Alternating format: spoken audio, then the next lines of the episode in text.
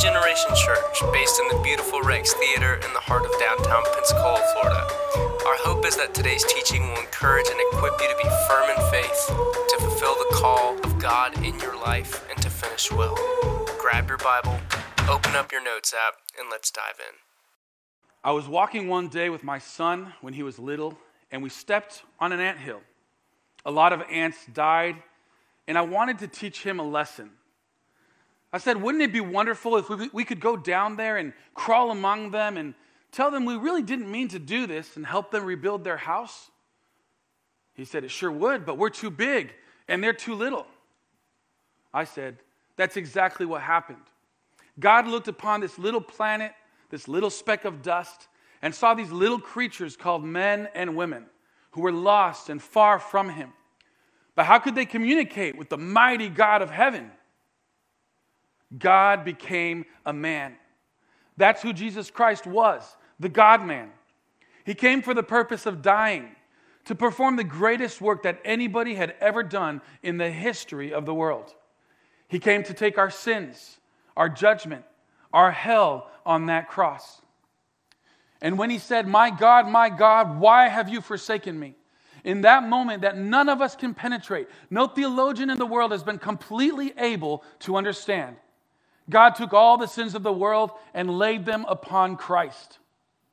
No wonder the Bible says God so loved the world. Think of such love. They put nails in his hands, a crown of thorns on his brow, and a spike through his feet, and he hung there. People walked by, said, He saved others. Why doesn't he save himself and come down from that cross? But if he'd come down from that cross, you and I would never make it to heaven. He stayed there so that you and I could be in heaven and so we can have eternal life and have our sins forgiven. Good morning, guys. What I've just read here is an excerpt of one of the many, many, many sermons preached by the late Billy Graham. And this particular excerpt was from a movie called The Prodigal back in 1983. I remember a few years later, I was eight years old, and I was watching this movie in my church. It was a way that we would gather people who weren't used to going to church, and they could just watch the movie, and then we'd make an, an altar call. And as I'm listening, and I'm reaching the end of this movie, and I'm listening to Billy Graham preach these words, something came into me. I had accepted Jesus in my heart when I was five years old but there was something deeper at work here. And I remember as soon as the movie was over, I couldn't wait to do one thing. I asked my dad for his keys. I grabbed the keys, went into his office, and there, my heart racing, my tears flowing, I repented of all my sins. You say, the sins of an eight year old? Come on. But that's the point, isn't it? No matter how small or big the sin, the separation from God is felt and very real. And that evening, I dedicated my life to God in such a way that I've never looked back since. So that's why I wanted to talk about Billy Graham this morning as we explore these heroes of the faith, these recent heroes of the faith. We're in this series called Witness, and it's based off of this passage in Hebrews chapter 12, verse 1, that says this Therefore, since we are surrounded by so great a cloud of witnesses. Now, this cloud of witnesses is referring to the heroes of the faith in Hebrews 11, um, going through all these heroes of the faith that were found in the Old Testament. So there is no mention of, of the apostles and any other men and women that, that up till now have gone before us that are part of this great cloud of witnesses, cheering us on as we are running our race. We have not yet crossed the finish line like they have. And such heroes of the faith like Billy Graham, who was born in 1918 and passed away in 2018. So we read this verse again. Therefore, since we are surrounded by such a great cloud of witnesses, this is what we are to do. Just like they did, right? Let us also, just like them, this is what they did, lay aside every weight and the sin which clings so closely, and let us run with endurance the race that is set before us, looking to Jesus. That is the key looking to Jesus, the founder and the perfecter of our faith. Very clearly, we have been saying over these last few weeks, as we look at these witnesses, that we do not follow men. We do not follow heroes of the faith. We follow Christ. But along the way, we have had companions. Some of them have gone before us, others are still running with us. But the ones that have gone before us, they have actually been able and they've proven as we looked at their life that they were firm in the faith, that they did fulfill the call of God in their life, and they, they did finish well. We haven't finished well yet. We're still running, but they have. And more importantly, these men and women that did this, they pointed to Jesus. I'm reminded of the verse that we mentioned over the last few weeks as well, 1 Corinthians chapter 11, verse 1, that says this, "Be imitators of me as I am of Christ." Paul is saying this. And we could be thinking, man, how, how can he say that? But I want to even push this further and say, why can't we say that? Because if we're looking to Christ, look at this.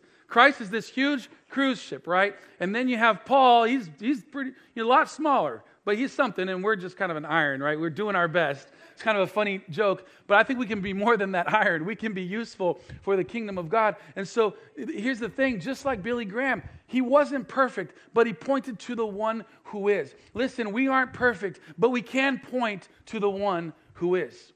So as I looked at Billy Graham's life, and I was inspired many times over, and I, I hope that you will be able to be as well. I wanted to start by talking about his early years. Um, and, and, really, if you were to characterize his early years, it would be this that it was all about him discovering his purpose, discovering his purpose in life.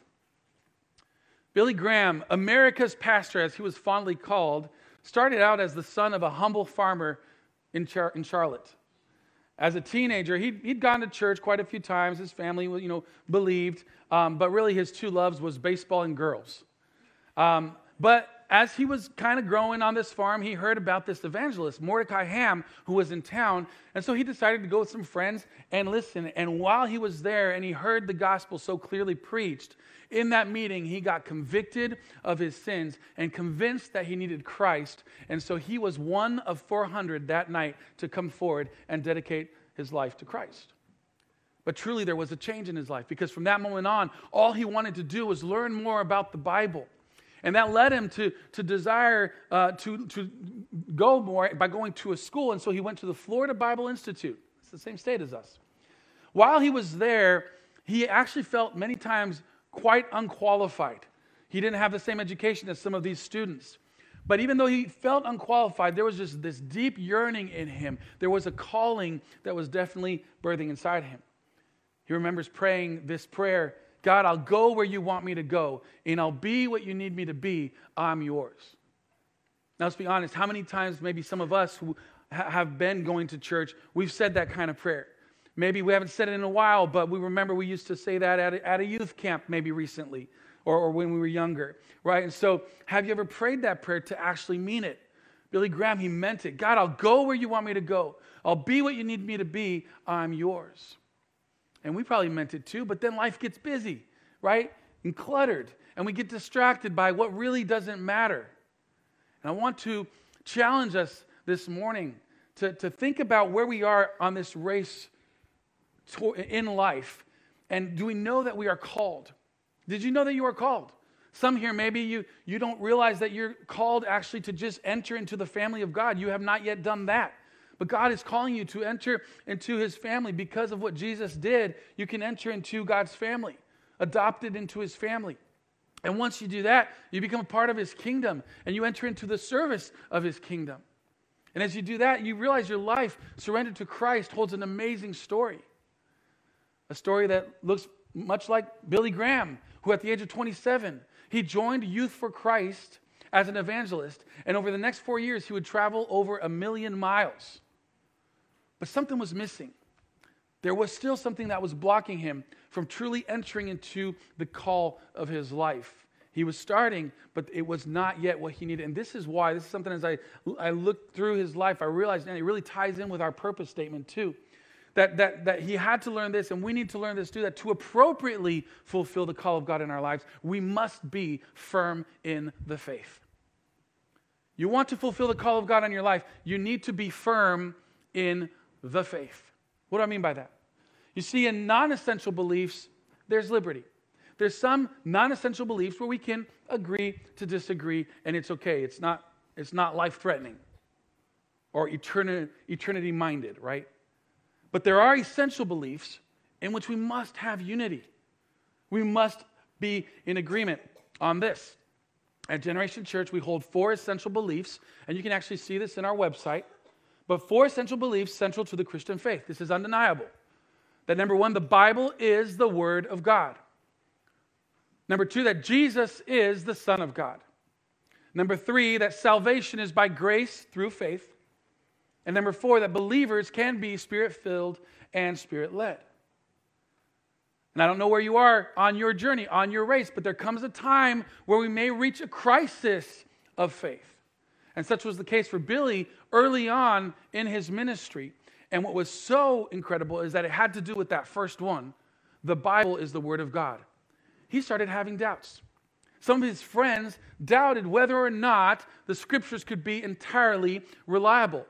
And these friends were evangelists like him who, seeing the horrors of the war, World War uh, II, they, they were like, how, how can this be? And they, they fell from the faith. They stopped running. They, they slowed down. They walked. They, they stopped and then they sat by the side or turned away. Maybe you doubt.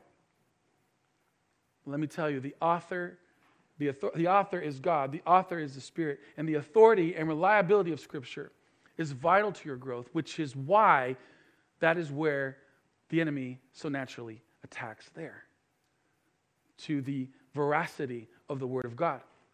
2 Timothy chapter 3 verse 16 says this, all scripture from Genesis to Revelation, all scripture is inspired by God and useful to teach us what is true and to make us realize what is wrong in our lives. It straightens us out and teaches us to do what is right. God's word is the only completely reliable and truthful authority. But Billy started to have doubts because of what his friends would say, and it disturbed him deeply. Not only that, he ended up being at a crossroads one evening that would carry eternal consequences. At the age of 31, he remembers being in a forest and he walks to a, a, a, stump of a tree and he lays his Bible on it. He doesn't even remember where he opened it. What, it didn't matter. It was more of a symbolic moment. And he puts the Bible there and he's thinking about it and he's talking to God. And at one point, he just declares this He says, Lord, I don't understand everything about this Bible. There are things that I cannot explain, but this is your book. I'm going to accept your word by faith. Just like I accepted your son by faith. I accept your word by faith. And that was the start of it all. He began, it doesn't mean that after that he was just kind of like, well, I'm just going to choose the best passages and just that's what I'll preach. No, no, no. He had this renewed desire to get into all of the scripture and study it even more in depth. But there was this this, the reason he could do that is that it wasn't as if he was doubting anything. He had established that this is the Word of God and I am accepting it by faith. And so from there on, all the studies that he made, revealed by the Holy Spirit, they became alive to him. You have to go through that first step, firm in the faith, firm in the faith on the Word of God. And as we see in his life, if you've ever listened to any of his sermons, boy, you can really hear the confidence that he has about Scripture when he booms in his voice, the Bible says. The Bible says. And you know, life throws so much at us that we need, we absolutely need God's words and truth. I think, especially even in this post era, uh, post COVID era, this, this, this season of life where, you know, for a while we were binge watching, for a while we were on our own, very much isolated. We've become starving. And what is the only thing that can feed us is the Word of God. And I believe that we're in a season now where there is a lot of hungry hearts for the Word of God. One thing that he said that really spoke to me is that he said, I think every believer should read the Bible at least 30 minutes a day.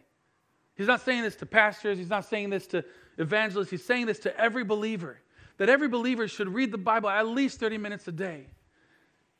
And I was like, man, you know, that's so true and so important. I've, I've read the Bible many times over and many ways over, many different ways of doing it. And, and, and I, I, noticed recently I was doing it through devotions and I was doing it through, you know, the, the Bible in a year where I'm kind of getting little nuggets here and there. And I, I'm just becoming so hungry right now to just getting into the depth of it all that I, I started, what, what I'm going to, what, I, what I'm doing now is wanting to get all of Scripture, but just choosing a specific, a specific passage every day and going through the Pentateuch and going through the historic, historic books and going through the poetic books and going through the prophets and going through the Gospels and going through the letters and just growing that way. weeks after his fresh found confidence in Scripture, he was in Los Angeles for a crusade. And on night three, out of nowhere, these journalists come out and they're intrigued. They, they really sense something's going on here, and that's because of this newfound confidence in Scripture. He's preaching with authority, and in that moment, these journalists they start writing all these positive things about him. Overnight, Billy Graham becomes nationally known. He didn't have to do any TikTok dances or any Instagram stories. But how interesting that it was like as if God was waiting. Billy, I want you to be firm in the faith, and I've got great things for you. So I would encourage us and challenge us to really make the reading of God's word and talking to Him through prayer such a priority. Because when we do that, as we are firm in the faith, then, like Billy, it is time to fulfill the call. So, what does it mean to fulfill the call? We've talked about this in length many times over, but I wanted to show you three things um, that I see in, in Billy Graham's life that we can apply to us. The first thing is this to fulfill the call of God in your life, you need to run your race. We say this a lot actually to run your race, not your brother's race, not your parents' race. You need to run your race. So, see, firm in the faith, Billy Graham, he begins this 60 year journey that will take him behind, beyond his wildest dreams. He started out as a pastor, but realized that wasn't his calling. And so he remembered praying, God, I will go anywhere, at any time, at any cost to preach the gospel. And God took him at his word, and Billy was faithful to run the race set before him. See, he knew his calling. Do you know yours? Look at what he says here. He says, There are millions of people around the world that maybe have never heard of Christ, yet Christ has spoken to their hearts and they're prepared to listen. Now, let's agree on this. Like, we are all called to do a, the work of an evangelist. Like, we all have that role to go and make disciples. That is what we are called to do. Once we are in God's family, we become a part of His army, a part of His kingdom, and it is to just lead people to Christ, right? But there is sometimes a specific way. And I love how he says it. He says, And my job is to go and present Christ to those people whose hearts God has prepared. What is your job? Like I would, I would start there as you're thinking how to fulfill the call of God in your life. Like Billy is able to say with great assurance, and my job is to. What would you insert at the end of that? When it comes to working for the kingdom of God, and my job is to blank. You have a race unique to you. Do you know it? And if you don't know it, well, have you asked God? Because I know He can't wait to show you. And it may be through steps, but He has a plan for you. And if you're unsure of what it truly is, here's what you can do you can start small. You can serve faithfully where you are. You can discover your gifts.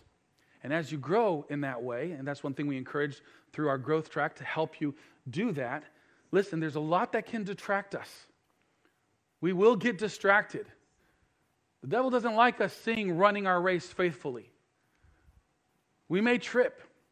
We may even get jealous of the runners that have gone in front of us. Or we may listen a little too attentively to the voices on the sidelines who are discouraging us. And if we do that, what happens? I was reading Psalm 1 this morning. What happens? You're running your race, but once you start hearing these voices, you start to slow down and you end up walking with the wicked. Walk long enough with the wicked, getting distracted, now you're going to stop and you're going to stand with the sinners. And you're going to be attracted to that lifestyle. And you will start to look to the left and to the right, not looking straight towards Jesus. And it'll lead you to go and go ahead and sit with the scoffers the same scoffers that mocked you and discouraged you from running your race, now you're part of that group. You are sitting among the scoffers, and you are doing the exact same thing that someone did to you. Now, thankfully, Jesus offers his hand, and he's the one that takes us. He's the author and perfecter of our faith. He will have us stand up again, and he will have us running again. But listen, we need to stay focused, our eyes on Jesus as we we seek to fulfill the call of God in our life, we do what He's asked us to do. Nothing more, nothing less. Some of us, we're doing more than we should. Others of us, we're not, we're not doing enough. And so, just to come always to God in our time with Him, as we're reading Scripture, as we're talking to Him, as we're praying, as we're walking through life with Him, Say, God, what's your will for my life? What's your will for me today? Who can I meet today? What's your will for me this week? What's your will for me for the rest of my life? But the thing is, and this is something that I encourage us to pray God, I want to do nothing more, nothing less but your will. Nothing more, nothing less. That's what it means to run your race. How else can you fulfill the call of God in your life? This choose who you run with. Choose who you run with. We can run with the wrong crowd. We can run with even people that are, that are acting like they're running with us, but they're part of the scoffers that can't wait to take us and drag us down. Choose who you run with.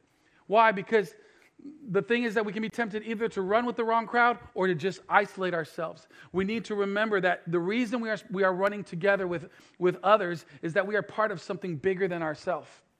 I mean, look at Billy. He had all these crusades, and I guarantee you it was a huge endeavor. He absolutely needed to surround himself with a great team. And what was the, the sign of a great team? That, that these men and women, they wanted to fulfill the call of God in their lives. See, part of what it means to, to run our race is to actually help others run theirs. We're running together. We're running with others. So choose wisely who your companions will be. That doesn't mean that you reject anybody that isn't, but you need to know where you stand. You need to know who are those that are going to push you forward and who are those that you are meant to push forward and who are those that you are just meant to leave because maybe it's somebody else that needs to work in their life. But Billy Graham, he, he understood this. And so he came up at one point, he realized at the beginning of his ministry, you know, I see it all around, all these evangelists, televangelists, and all these scandals that are popping up everywhere. And he told his, his team, he said, you know what? We're not leaving this room until we, we figure out what are some things that we need to be completely vulnerable and transparent about together. I need, I need to be accountable to you, and you need to be accountable to me. And they sat in this room. It's called the, it was called, it ended up being called the uh, Modesto Manifesto. They came up with four virtues. Four virtues. They realized if they were to ever hope to be able to fulfill the call of God in their life, it was these four things financial accountability, moral integrity, respect for the local pastors and churches, and truth in publicity. And really, what it was, it was an attack on ever being tempted by power, money, sex, and pride. And it doesn't matter. We're not preaching to the masses, but God has placed people in our path that if we're not faithful, if we're not walking in integrity like Pastor Luis encouraged us through Psalm 15, then, then we may miss the mark of what God's called us to do for this person. And so, uh, that's why we encourage you. And, and, man, it has been so encouraging. Last week, we, we started our, our fall groups. You know, over 118 people signed up. So exciting. That's 63% of our, of our church. And so, man, it's so encouraging. Um, and so, if you haven't signed up yet, I encourage you to do so. What counts is that you run it faithfully and week after week be a part of it because you're going to make friends. You're going to make uh, uh, connections with people that are running the race with you. You're going to encourage each other. You're going to help each other. And that's what it's about. Choose who you run with. And finally, to fulfill the call of God in your life, I saw this in Billy Graham's life stay on track. Stay on track. You know, in those 60 years, it was amazing to me how his message stayed the same. We can be so tempted in an effort to be relevant, to just to just twist things a little bit or, or, or, or, say things in a different way. But it was amazing to me how his message, the words that came out of his mouth, stayed the same the simple gospel. And this consistency, you'd think maybe that, oh, well, then he'll just be able to reach a certain group of people. No. His consistency made Billy a valuable witness in all areas, all parts of the world, but even in areas you wouldn't think of. Do you know that TV hosts love to have him on their show? And not because he would compromise in an effort to be one of them. No, he never sugarcoated the gospel. But he brought love. He brought attention. You know, when he would go, one of the TV hosts remembers that when he would come into a room, you know, most celebrities, they would just like suck the air out of the room and it's all about them. But Billy, he would come, the first thing he would do is just listen to them. And it meant so much to them. I think it's important that we understand we have a role to play in this world, but no compromise. It's the difference in us that's going to be leading others to Christ, not us trying to be like them.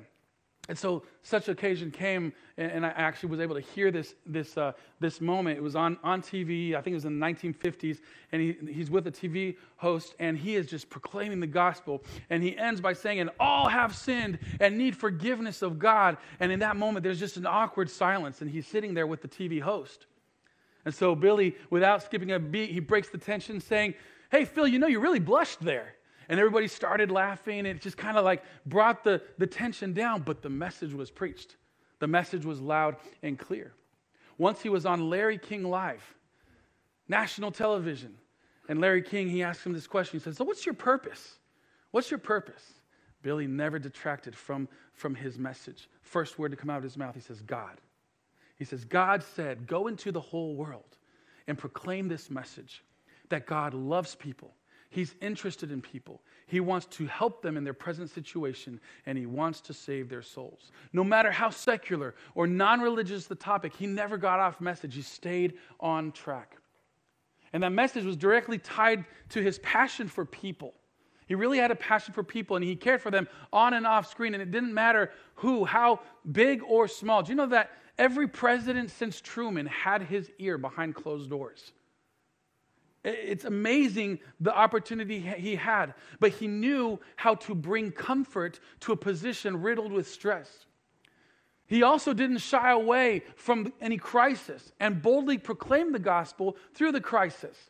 So, really, the two main crises that he had in his lifetime during his ministry would have been what had happened during the time with Martin Luther King and racism or even communism. And he was invited once to uh, Russia to talk to these, this, this big group of religious leaders. It was actually going to be used as propaganda against the United States.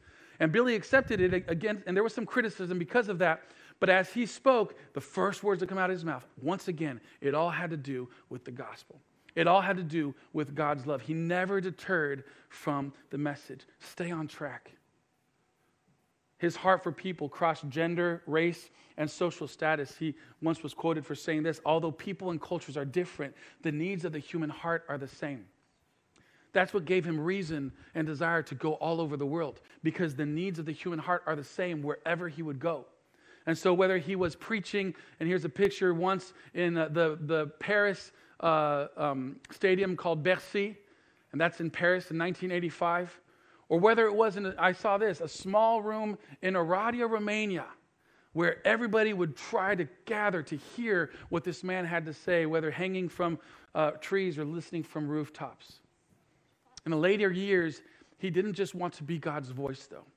He really wanted the ministry to be his, God's hands and God's feet. After all, as he would read through scripture as he did daily, he didn't want to just be God's voice, but his hands and feet, because he saw Jesus was always in the middle of the suffering. And so he would too. And so he realized the responsibility that he had. And so when it first started, uh, when he decided to do this, it was in India in 1977 when a, a great cyclone killed tens of thousands. He was there, loving on the people, just being there, just showing Christ's love. Whether it was that or all the way even till fairly recently with the 9 11 tragedy in 2001, where he had the opportunity to speak in front of all these officials and again on national TV. And guess what? What were the words that came out? What was the message? He stayed on track. God cares for us. The Bible says, the cross tells us. And what an incredible journey. What an incredible race. But you know, the true witness for me, and I can say it because he has finished his race. We're, we have not finished it yet. So we're, we're doing our best to be firm in the faith and fulfill the call. But he finished his race. To me, the true witness isn't just how you run, it's how you finish. To take any race, the, the 100 meter race, you can run as fast as you want. You can be the best runner. You can be leaps ahead of everybody else. But if at 90 meters you fall and trip and never get up again, what does it matter? The most important thing about a race is that you cross the finish line.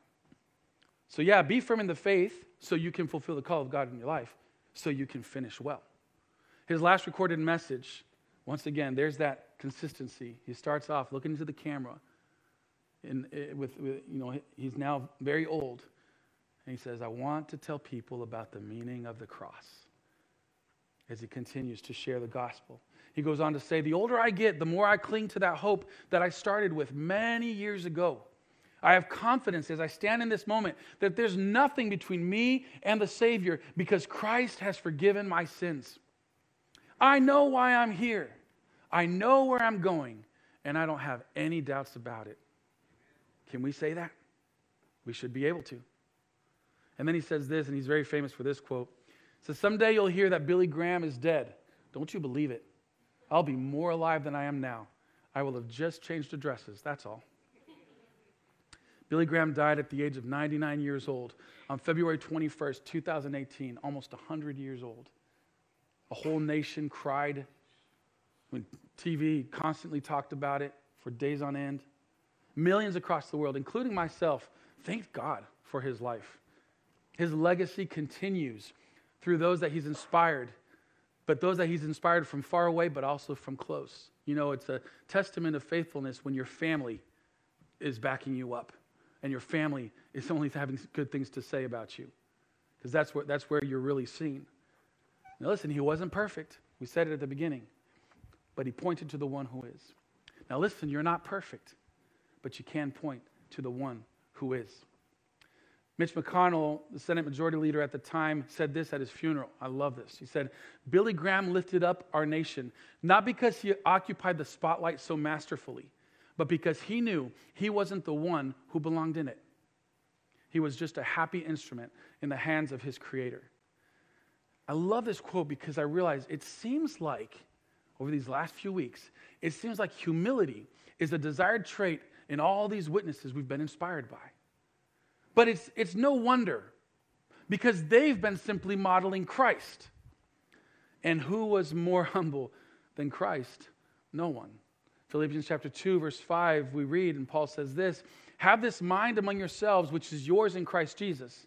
Now, here, here he is talking about Jesus and says, Who, though he was in the form of God, did not count equality with God a thing to be grasped, but emptied himself by taking the form of a servant, being born in the likeness of men and being found in human form, he humbled himself by becoming obedient to the point of death, even death on a cross.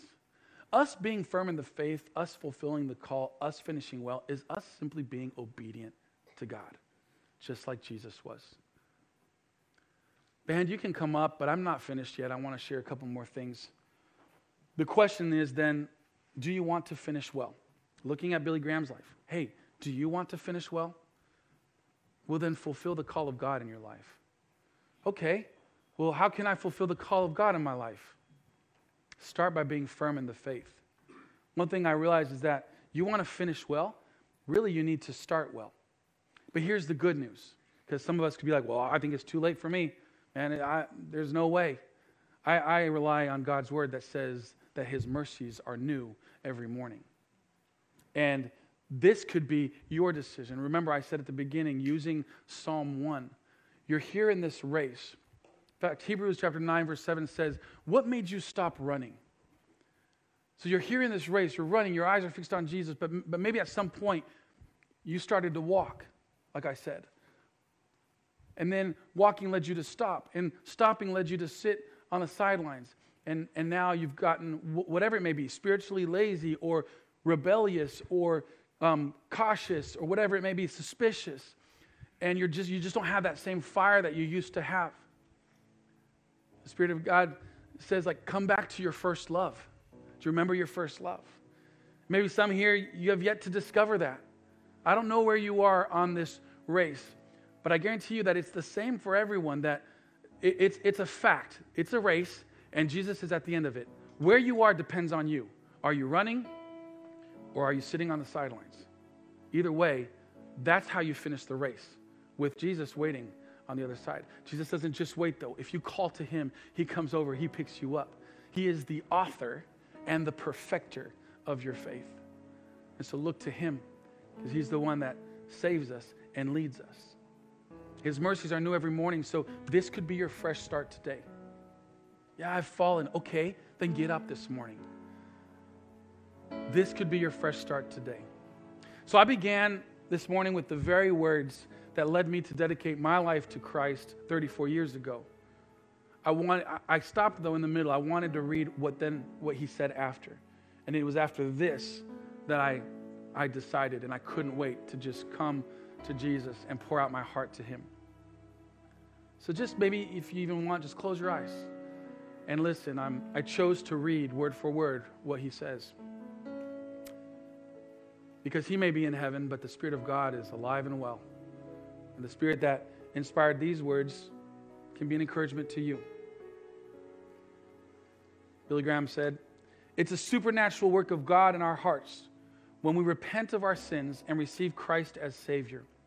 The Bible calls it being born again. You can't inherit it. You can be born in a Christian home, that doesn't make you a Christian. You can go to church, that doesn't make you a Christian. You can get baptized, that's not enough. You must be born again. It's much like a natural birth. There's a moment of conception, months of gestation, and the actual birth. Today might be the moment of conception for you, or another step in gestation, or the actual birth. If there's one thing I would like you to remember, that whatever you've done, whatever your condition, whoever you are, God loves you. And because He's God, He can concentrate on you and your needs as though you're the only person in the whole world. Just like when you go to die, you're alone before Him. When you come to Christ, that's a decision you have to make. Deep in your heart, you're not sure of a relationship with Christ. I invite you to come. To come is the outward act to God and man of an inward commitment. Well, guys, that's when I took that action 34 years ago and I've never looked back since. So, what about you? Where are you on this race? Maybe some of you are saying, Wow, I don't know Jesus. I need him. I want to know him. And maybe others are saying, I was in church all my life. I never really took it seriously. Man, I, this was just religion. Or others would say, Oh, no, I, I believed, I believed, but man, I got distracted. I got distracted. And I must admit, I, I, I think I may be stopped, if not sitting down. I need to get up again. I need to run this race. I don't know where you're at. And God does not judge, He never condemns, but He will convict. And conviction leads to salvation. And so I don't know where you are this morning, but I wanted to give us an opportunity. Like I said, no excuses for how long we've been walking with Christ. I always have checkups where I'm like, God, I'm, I'm coming back to you. Man, I got distracted this week. I'm coming back to you. And so maybe these words this morning are encouraging you to do that. I encourage you to make that step of faith. I'm, gonna, I'm going to, uh, to pray in, in just, a, just a minute, but I want you to, to come forward. We're going to have prayer teams and, and, just, and just open your heart. And maybe you just want to come forward just to make that stand, just like Billy did when he placed the Bible in a symbolic way and then just put his faith in Christ and in the Word, that you would just take a stand, even if it's just a step forward in your seat, but that you would maybe do something that could be a new start for you today.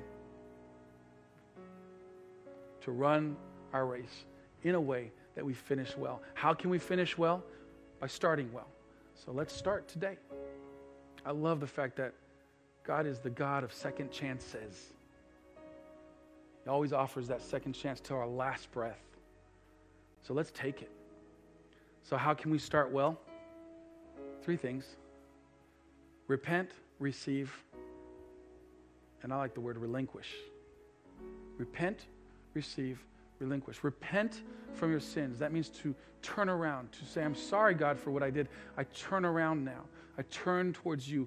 I was, I was walking backwards. I'm now back on you, focused on you. And again, maybe some of you never were running. You were just sitting on the side this whole time, and now you're coming alive in Christ. You're realizing, I need you, Jesus. And so repent. Repent from your sins. Come to Him. But maybe some here, you've done that. You say, I've done that. Okay, then repent for not being all in. After you repent, what do you do? By faith, you receive Christ. You re- receive Christ as the gift. He offers his forgiveness. And maybe you say, Yeah, but I've done that. Okay, then receive Christ and the power that is in him so you can live free and you can live for him. repent, receive, or relinquish control. What I mean by that is we usually, the Bible says that to confess Him as, as, as Savior and Lord. And the reality is that many of us, we, we do confess Him as Savior, but our lives show we don't necessarily confess Him as Lord. So relinquish control. You can come this morning and say, God, I've repented, or I'm repenting, and, and, and God, I, I receive you and I receive your power, but God, now I want to just give it all to you. I relinquish control. Lead my life. Take, take it all right now. I want to live for you. So, with all heads bowed, let me just pray.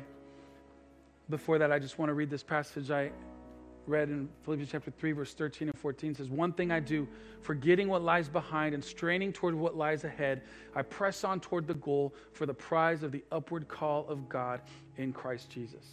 Lord, thank you so much for every person here in this room, everyone uh, listening online, Lord. And um, we just come before you, God. Um, we've been inspired by uh, by this uh, hero of the faith that has gone before us, Lord. But man, our eyes are fixed on you. Lord, we are the one that you are the one that we model after. You are the one that we uh, are running towards. But you're also the one we need, Lord.